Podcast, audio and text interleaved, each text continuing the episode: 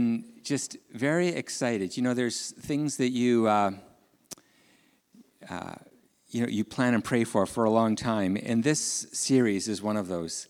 It has felt very um, impactful to me, and I hope it will be for you as well. We're going through what's called the Decalogue, uh, commonly known as the Ten Commandments. The Decalogue is uh, 10 sayings that really are defining how Israel, and I say us, uh, are to experience freedom. That as we come out from being under the oppression of the enemy, from the oppression of the outside world, God wants to set us free. And these 10 words are a description of freedom how to experience freedom not just from external oppression, but actually the things that go on in our own lives and in our relationships. And so today we're looking at commandment number three, and it's recorded in Exodus 20, verse 7. You shall not misuse the name of Yahweh your God. So uh, I've said before, and just as a reminder, whenever you see in the Bible a capital L O R D, all capitalized, that is uh, referring to another word that's called Yahweh. And we're going to find out why that's important, but that, those words are the same thing. So uh, do not misuse the name of Yahweh your God, for Yahweh, the Lord, will not, will not hold anyone guiltless who misuses his name. Somebody named Clarence Sickles, not a great name. If a poll were taken, I venture a guess that the average responder would say the third commandment is the least demanding of the Ten Commandments. On the contrary, Elton Trueblood claims that the third commandment does not condemn those who fail to believe, it condemns those who believe and do nothing about it. Of all the commandments, this one hits us the hardest. So there's a heads up for you. This is what the next half an hour is you're going to be hit. I was, uh, I was preaching in Surrey, and the person, uh, somebody came up to me afterwards, and they said, I felt like I was punched with love. Not sure about any of that, but, anyways, um, so brace yourself. The context for this command is the previous two. These three are a bundle together that describe most of what life is about. The first is worship. We should have no other gods before us. Uh, our life problems are I can't say all because that wouldn't be right. Mostly rooted in false worship. That's the main thing going on. And this culture would like to say that's almost never the, the problem. There's always a situational problem or an internal problem. It's not a worship problem. Well, it's a worship problem. So that's the first thing. So we need to clarify who God is. And then once we say, I want to follow God, then the second commandment says, well, you can't just follow who you imagine God to be. You need to follow him for who he really is, or else you're just following a figment of your imagination. That's not helpful. So once you clarify who God is, uh, sorry, once you decide to worship God, you need to clarify who he really is. And then comes this third commandment that after you uh, decide to worship him, know who he really is, now you need to live like that. And that name, who you discover him to be, now needs to be uh, the way that you live. This commandment then can be summed up as not, as not misrepresenting uh, God's name. Now, so what we want to do during our short time together is look at what God's name is, how to misuse God's name, and then how to honor God's name. So let's look at what God's name is. Uh, in Genesis, the, when God describes himself to Abraham, he describes himself as El Shaddai, God Almighty. This is a generic name. It is like when we say God, we know that we're talking about the Christian God, but really the name God could mean any God. And this is what that is like it's, it's God, but God Almighty, kind of the, the one above all the other gods. But it's a generic name. And so then we see this progression inside of Scripture. It starts with something very generic, and then it becomes, I'm the God of Abraham, Isaac, and Jacob. Okay, this is, uh, this is staggering. Imagine being the most powerful being ever, okay? I mean, you could have tons of action hero movies made about just about you. Uh, like you are the, the most supreme being, and you go, how will I, how will I help people know who I am? I know.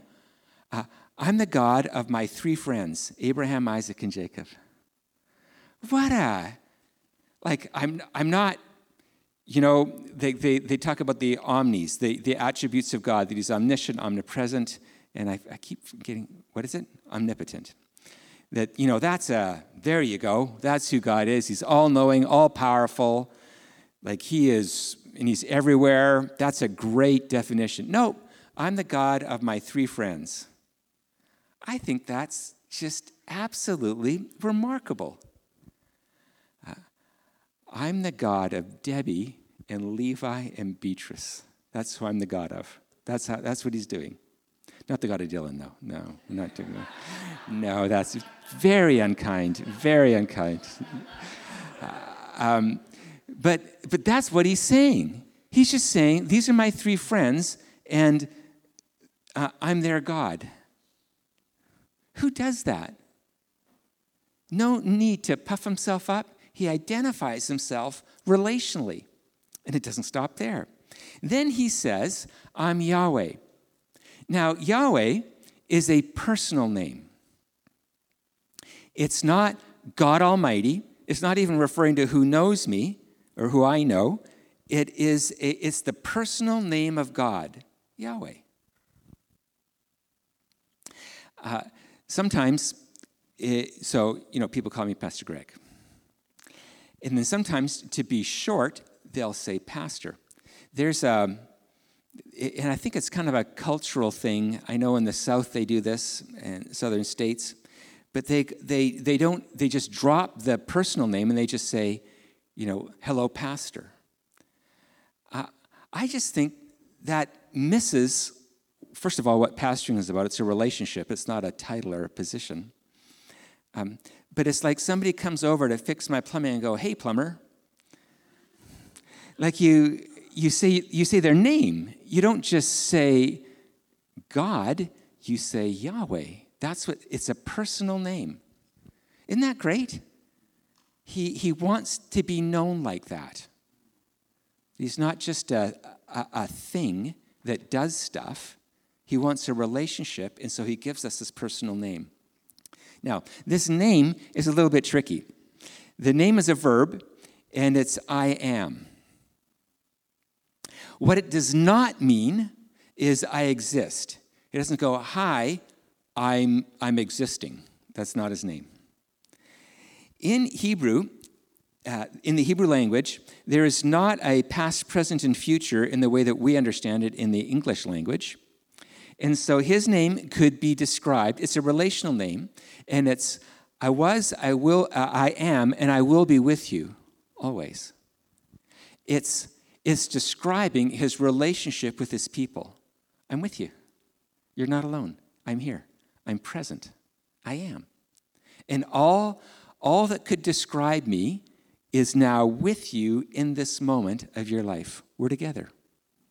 This name gets even, uh, even uh, more clearly described when Jesus comes and he describes himself as Emmanuel, which is God with us. This is his name. It's the same as Abraham, Isaac, and Jacob. I'm, uh, but I'm not just with them, I'm now with you.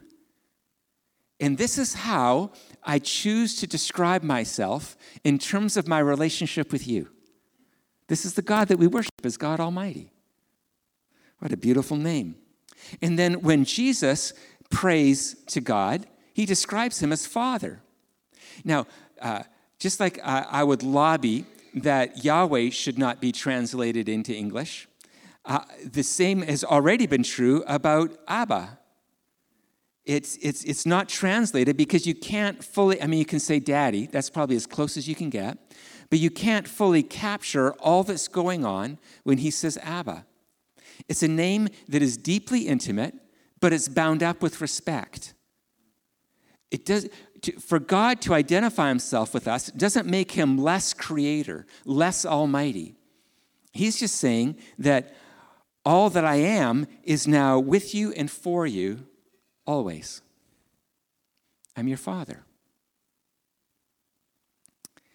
What an incredible God.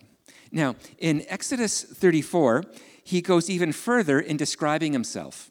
Listen to this description. So, this description, Exodus 34, verses 6 and 7, uh, in the Bible is the most often quoted by the Bible. So, uh, these two verses, the Bible quotes more than any other parts of the Bible. It keeps referring back to this, so we know it's important. Yahweh, Yahweh, or the Lord, the Lord. But again, you get that personal dimension to it. For you, always. For you, always. This is who I am. I'm with you. Now let me describe how I'm with you. I'm the compassionate and gracious God. Compassionate is about his feelings, graciousness is about his actions. How I feel and act towards you is kindly and graciously. And I'm slow to anger.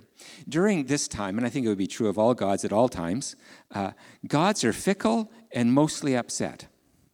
If you have false gods, they're always a little bit bugged with you.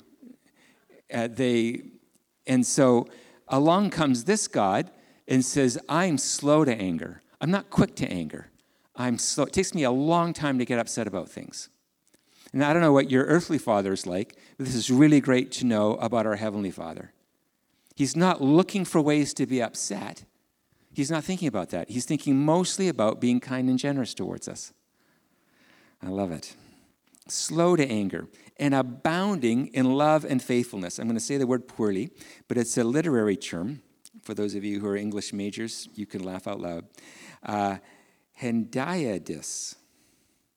What it means is two words, when combined, create a new meaning.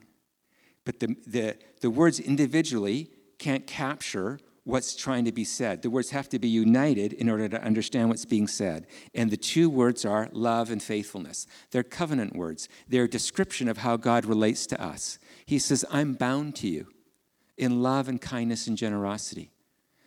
I am faithful to you in a loving kind of way, and I'm loving in a faithful kind of way. I can't separate, so I have to say two words to say what my relationship is like with you. I'm a, I am always going to be faithful and loving towards you. I'm not going to change my character. I'm not going to change who I am or how I relate to you. I relate to you with kindness and generosity in a covenant commitment to you. This is God maintaining love to thousands. He's maintaining kindness to thousands of people all at once. He's maintaining it. He's making sure that his people are loved. He's overseeing that. What a beautiful responsibility. And then he's forgiving wickedness, rebellion, and sin. It's interesting that he used three words. You could have used one, but he's describing all the dimensions of evil He's going to forgive. Any way that you can imagine being evil or someone being evil towards you, He just forgives all that. And His primary way of relating to us is according to forgiveness and not judgment. Now, I, we uh, referred in the first week that the primary God, at least that we uh, clearly worship in the West, is the God of self. Now, I don't know about you, but I am super hard on myself way harder than anybody else is. Uh, me, when I act as my God, I am typically condemning of my behavior, well, every dimension of who I am, I'm condemning of it. I am, uh, I'm a cruel, quick tempered, condemning God to myself. And God comes along and says, I'm none of that. I am kind and generous and good towards you. I don't think about how to condemn you. I think about how to draw closer and forgive and overlook. Absolutely remarkable. So, this first section, uh, so uh, if you've, if you've been to establish, you know this, but uh, uh, so God is a God of love. And the two dimensions of love that capture who God is is mercy and justice. And again, if you've been an established, you know that mercy is God's love toward criminals. If you've done something wrong, you want mercy. Justice is God's love toward victims. If someone has done something against you, you want justice. You don't want mercy, you want justice. So, mercy and justice capture what God's love is like. And this is his name. So now we're going to move, that was mercy. Now let's move to justice. Yet he does not leave the guilty unpunished. I'm, I am, my first move is always mercy. Yet, I got to say this too I, I, I don't leave the guilty unpunished. He punishes the children, this is where it gets awkward, so we're going to work on this. He punishes the children and their children for the sin of the parents, seems wrong, to the third and fourth generation. Well, that's, that's not great. We have this beautiful, forgiving God, and then he says, by the way, whenever I exact justice, I don't just do it toward the one who commits the crime, but also to their kids. Well, let's work on that. We need to know, first of all, in Deuteronomy uh, 24 16, that God says the opposite of this. He says, I never will put to death a child for the sins of the father, and vice versa. I, I'll never do that. So this has to mean something other than that. So, to explain this, I'd like to explain God's three instruments of punishment. This is the three ways that He inflicts punishment. I feel like I should have some, some weapons or something up here, but uh, it's not about that. Uh, this is the three ways that He does. He does it uh, directly, indirectly, and passively. Direct. There are a few times, a few times, it is the exception, not the rule, when God directly intervenes. It's divine intervention, and he, and he, he, and he brings judgment. Uh, Sodom and Gomorrah is an example of that, where a, where a whole, uh, you know, cities are destroyed just divinely by God. Uh, Ananias and Sapphira, we talked about them uh, a short while ago, where they fell down dead for lying. That's a little intense. But this is divine intervention, hardly ever happens. It's going to happen ultimately on Judgment Day, but doesn't regularly happen now. The other two happen very regularly. The first is indirectly through human governments that God has instituted. So, whether it's um, the government of Canada or BC, uh, parents, there'll be, there'll be authorities in the, um, uh, in the marketplace, teaching, uh, well, even in the church, there's elders. God institutes uh, human authorities to execute punishment. So that's true, and maybe we've experienced that to varying degrees.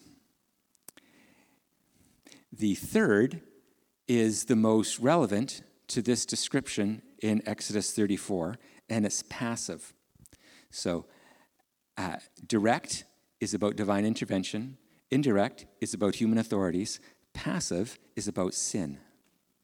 The way that God executes judgment is by letting us have our way and it impacting the people around us. This is a terrifying form of judgment. In Romans 1:24, when sin is described, he, he, uh, God says, You've clearly seen me. You've forsaken me. You deny that I'm God, that I'm good. And so this is my judgment. I'm going to let you have your way. I'm just going to let you have your way. John Mark Comer gives a, a sobering quote. He says this, and it'll be on the screen Yahweh is forgiving, but sin is not. Yahweh's forgiving. That's his description of his name. Sin is not forgiving. Sin has consequences. And those consequences don't just impact you, they impact everybody around you. And I would be unjust and disrespectful of you if you could live in an isolated bubble and didn't actually have any impact on other people. But if you're going to be able to impact people positively, you also have to be able to impact them negatively.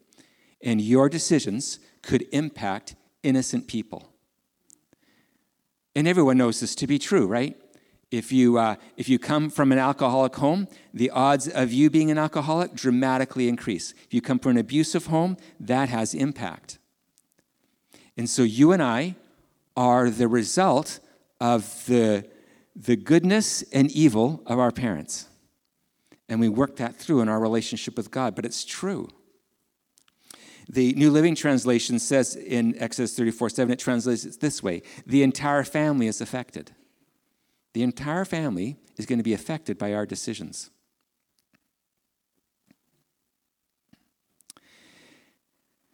This is God's name mercy and justice. How do we misuse this name?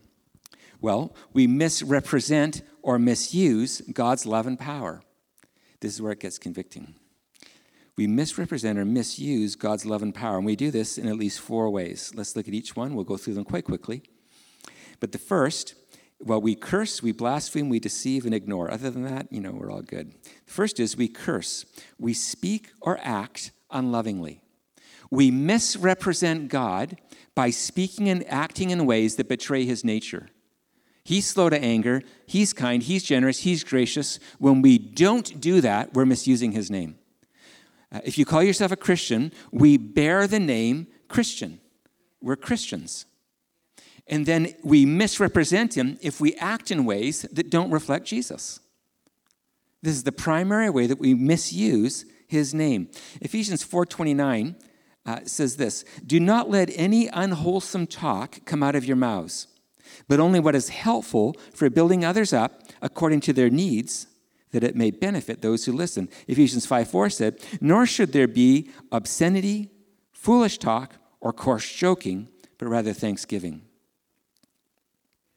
Uh, listen to people talk, and it seems as though uh, Christians have a paranoia about appearing religious, which could actually be a legitimate uh, accusation. But uh, in order to avoid looking religious, we just skirt the line of unwholesome, uh, obscene, foolish, coarse talk. See, I'm relevant too. I can speak in ways that are just, I just hint at it. Because I'm a Christian, so I, I got to watch it. But I, but I stay on a line of speaking in ways that are not great. Slight sexual innuendos, not clear ones, that would be inappropriate, slight ones. I'm slightly obscene. I, I speak in ways that are not wholesome. That's misusing God's name. So that's about how we act or speak towards other people is we're betraying who God is by our actions. Number 2 is about directly about God where we blaspheme. We speak ungratefully or disrespectfully about God. It's shocking how easily can roll off of our tongue uh, blasphemous language about God. I don't believe that he's good. I don't believe that he's, that he's kind. I don't, this, you are not this. And we speak disrespectfully of him. There's a lack of fear of the Lord. That we just aren't afraid to say things about God that are the opposite of who he is and we'll couch it by saying, I'm just being honest. No, you're actually just lying. Uh, it's not true what you're saying. But we blaspheme the name of God. We deceive. We use his reputation uh, for self serving purposes. So, one of the ways that we would do this is we would lie under oath. We would say, you know, uh, uh you know, uh, I swear on the Bible, and you lie. And so you use uh, some kind of prop that has that that shows you know God's good, and you use His reputation to hide your lie. Uh, to gain favor is another way that we use the Christian name to gain favor. So, have you, uh, you know, have you noticed you'll you, let's say, I don't know you're going shopping for a couch, and then you find out that the person selling you the couch is a Christian. Brother, can you give me a deal? For God, you know, in Jesus' name, can you, can you just give me a break here? I'm dying. This is super expensive, but we're in the same family. So but we use God's name for a self serving purpose. Remember, a friend of mine owned a business that had hundreds of employees in it. And they said that when, uh, he said that when they look to hire people, they typically don't try to hire Christians. This is a strong Christian believer. Typically, don't try to hire Christians because Christians are always looking for favors. They're always looking for a way out, not working hard. He says, with a non Christian, at least they know that if you don't work hard, you get fired. It's clear. It's clear that it's about performance. But with the Christians, it's always, oh, you're a Christian boss. Oh, good. Can I get a raise for doing less? One of the things that I, I have to watch being in a position as a pastor is I can't, uh, I have to be very, very careful to not use my position to get personal favors. So if, if somebody's going to do me a favor, I'm going to say it up front, you know, uh, like this is a favor. And then if not, I have to be ready to pay full price for whatever somebody's doing. If they want to be kind, they can. I can never assume that. I can never use my position as a pastor to manipulate that. That would be misusing God's name. Super important to me. Is gaining favor. Uh, magic incantations that you think if you say the name of Jesus, something cool's going to happen because you invoked his name into that moment. And finally, cursing or forcing a point, using his name in vain, saying Jesus Christ not as worship, but as an exclamation point to making, to driving home uh, what you want other people to consider to be important. You use his name to give it an extra oomph. It's misusing his name. Finally, and perhaps most soberingly, is to ignore his name, to not call upon God at all. This is perhaps the most uh, disturbing, is that we just think we're doing fine. Why would I call upon God? I can just take care of things myself. It's not a problem. I just work harder. I just make a way for myself. I don't need him. Zephaniah 1:12 says God's going to do nothing good or bad. Doesn't matter, he's irrelevant. That's misusing his name. It's saying that he's not relevant. He's not helpful. He's not powerful. I can do things on my own. That's, a, that's misrepresenting him. Because, of course, the truth of the matter is you and I are breathing right now because uh, he's letting us. And to forget that isn't smart. So that's how we misuse God's name. How do we honor God's name? Colossians 3:17 says, "Whatever you do, whether in word or deed, do it all in the name of the Lord Jesus." do everything in the name of the Lord Jesus. Now, this gets very interesting because what's his name? So, whatever you do, do it in the name of Yahweh, a personal God uh, who is present and loving. Do it in that name. So, whatever you do, don't just do things like a robot, do it personally, be fully present, and do it in love. Uh, do it with compassion and graciousness. Whatever you do, in word or deed, be compassionate and gracious. Be slow to anger. And make sure that you're abounding in love and faithfulness. Show love to whoever you can and forgive every kind of wickedness that is done towards you. Go do that. Now you're representing his name because now you're walking into a moment looking like him, being that image bearer that we talked about last week. That's clear. the most profound and critical way to betray uh, to uh, portray God is with mercy. Now, what about justice? Do we go around punishing people and saying, This is in Jesus' name? Just letting you know, it's not my idea. Uh, what does justice look like when it comes to portraying his name? It looks like we have three options. The first two are bad, to give you a heads up. The first is power. I'm just going to make you be loving and kind. Parents do this all the time. I'm larger, do what I say. Um, sometimes we have to for the protection of others, but uh, it's just power. It's the way that the church, the church should be more vocal, more public. It should stand up and say, this is right and this is wrong. It's the responsibility of the church. And we see this in other countries And they're called, if you haven't heard this on the news recently, the morality police. Have you heard this phrase? That in Iran, in Afghanistan, uh, there's, a, there's a, a group that is, that is enforcing religious law, not just social law. They go around making sure that there's head coverings or whatever else it would be, and they just make it happen because it's a just society, and this is God's law, and we should enforce it. It's interesting where power takes us. If we try to enforce the justice of God, it creates war and division. Cornelius Plantinga says this um, all shots are return fire.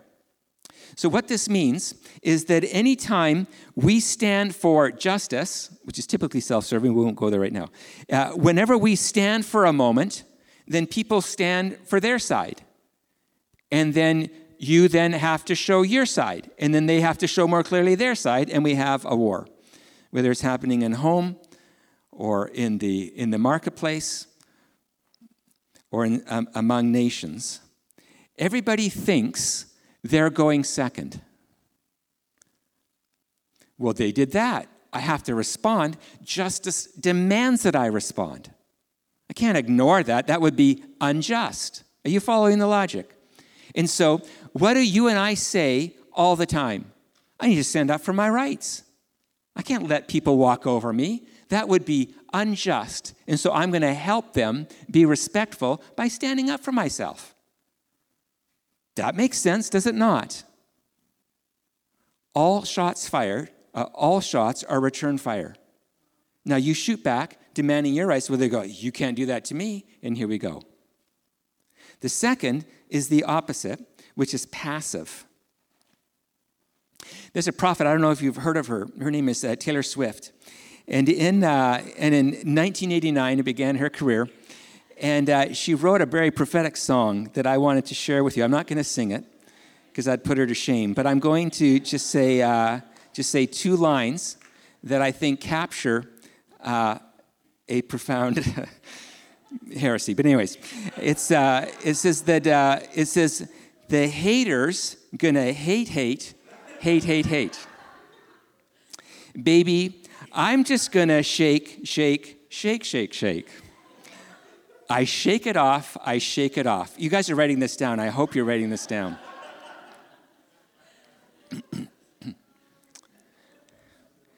it's uh,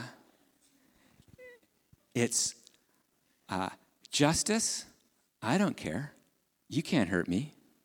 I just shake it off. I got no problems. I don't care what you think. I don't care what you do. I'm just going to be my own person and do things in my own way. I'm just going to shake it off. This is passivity. I'm not my brother's keeper. You do what you want, I'll do me. And it's all and it's it's all fine. It's a passive way of living, of going through life. I watch people living in a bubble, and I'm tempted to do it myself. Just live in a bubble and not care about anything else going on. I just I'm going to care about myself. And if you if you try to burst my bubble, I will build defenses like you have no idea because nobody's going to hurt me. Nobody's going to tell me who I am or how to live or what to do, especially a pastor. I'm my own person. I shake off any kind of expectations and I call them judgmental. And you shouldn't judge me, I don't judge you. It's uh, shockingly popular. And the hope is to never be hurt. And instead, it creates an incredibly small life.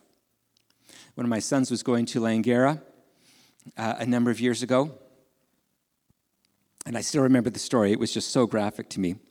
He, uh, he, he was uh, walking out of Langara and he noticed somebody uh, right beside him, and it happened to be a woman. And so he just opened the door for her, just because, you know, you just want to be kind of respectful her. So he, he opens the door for her, and then she chuckles and she says, I don't think so. I don't think so. And she waits for him to go first, and then there's no way, there's no way you're going to treat me as a subordinate. I don't need a door opened by you. I don't think so. I thought that was such a graphic picture of where my heart goes when I'm self protected. And I think where we all go, I don't think so. I'm not, you're not going to hurt me, I'm not going to hurt you. I'm going to make sure that that's going to happen. I'm going to shake it off, baby. The, uh, the third alternative, and the one that I'm lobbying for today, is proactive love. This gets very, very interesting. How, listen now, this is the whole point of the sermon. This is where we're all headed towards. How does the church stand for justice? What are we supposed to do in the face of evil and wrongdoing?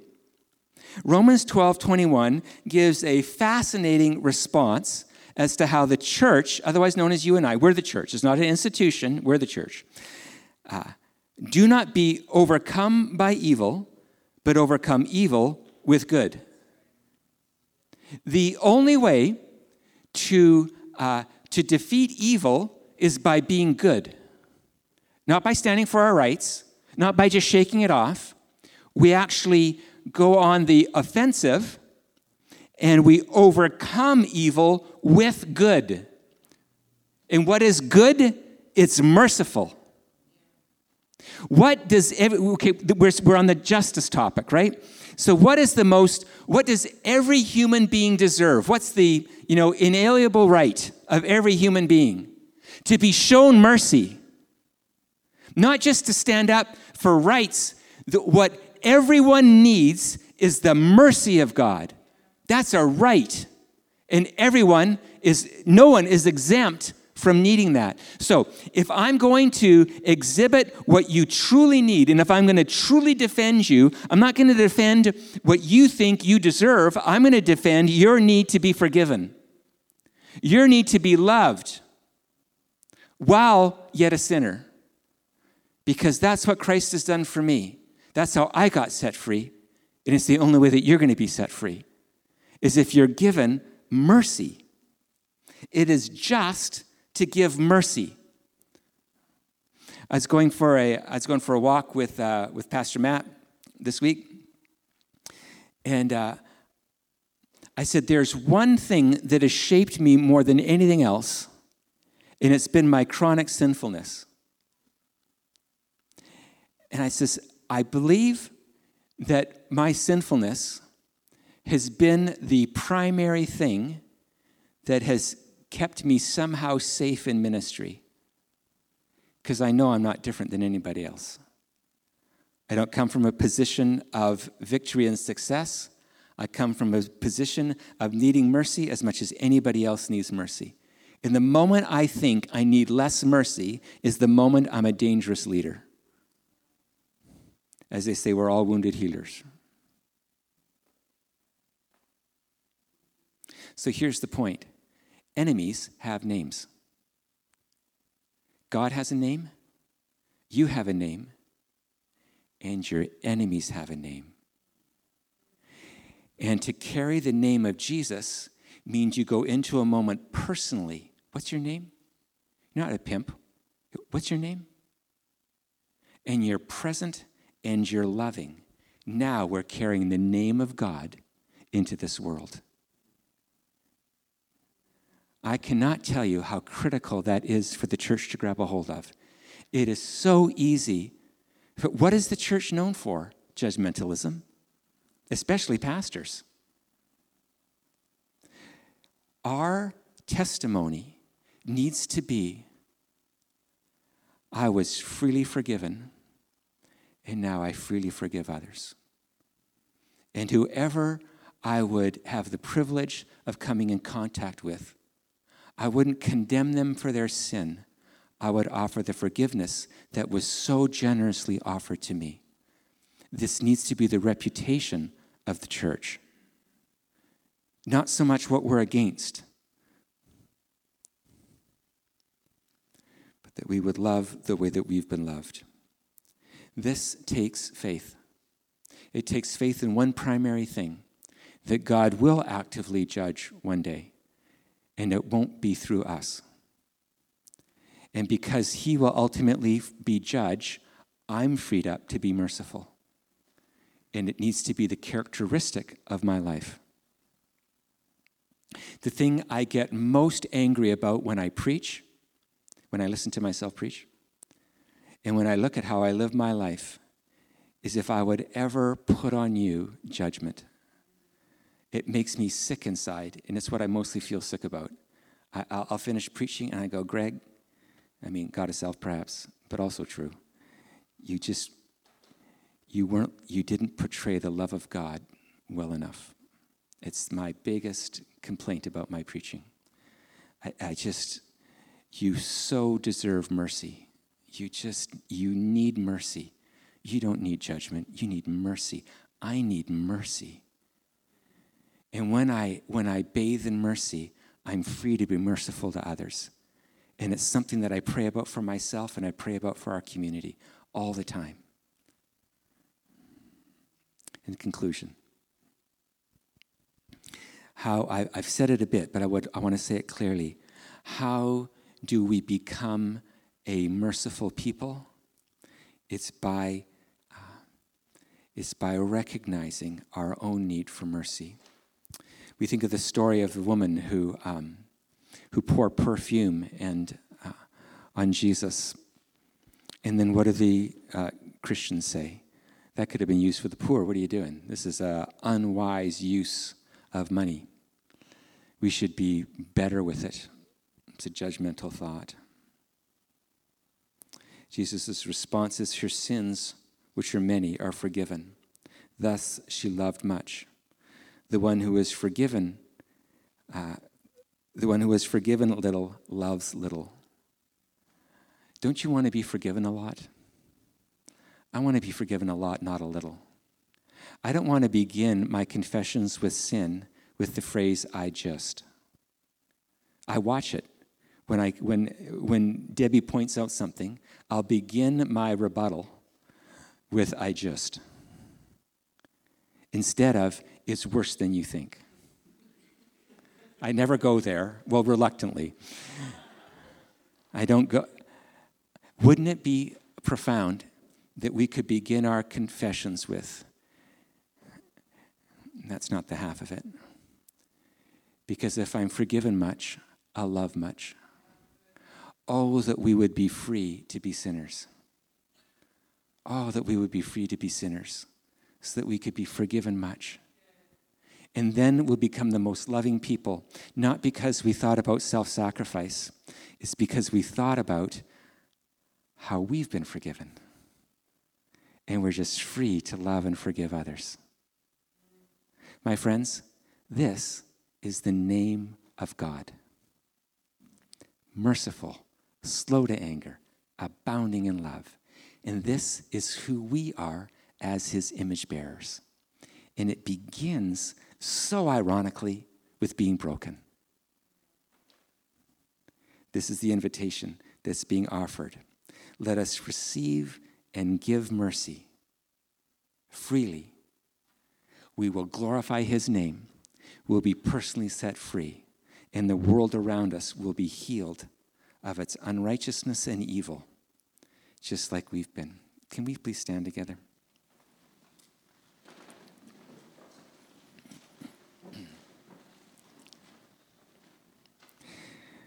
Uh, we, we did this last week, and I really would like to continue this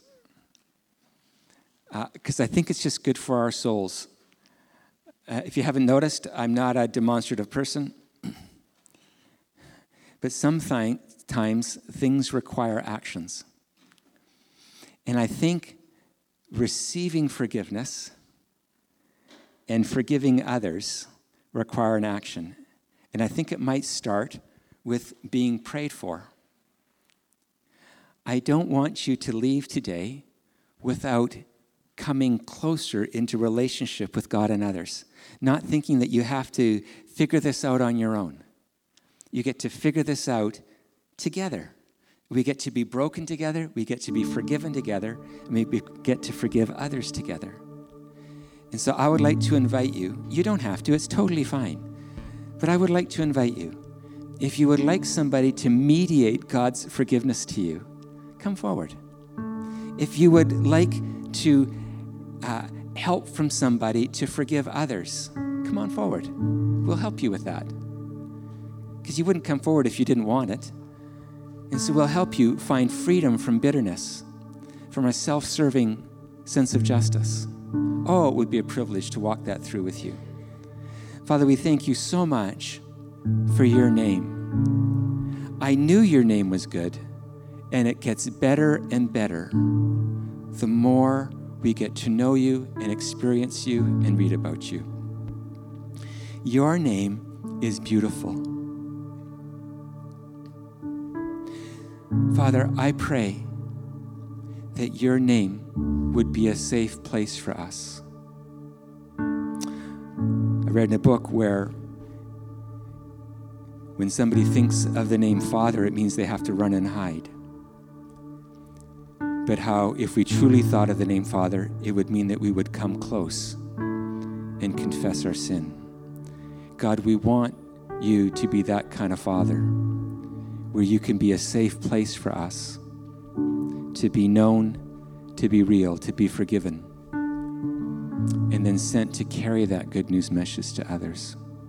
So, Father, would you please bring freedom into our hearts? That we would no longer have to shake it off, we would no longer have to force, we could be broken and be free to love. Thank you, Jesus. Amen.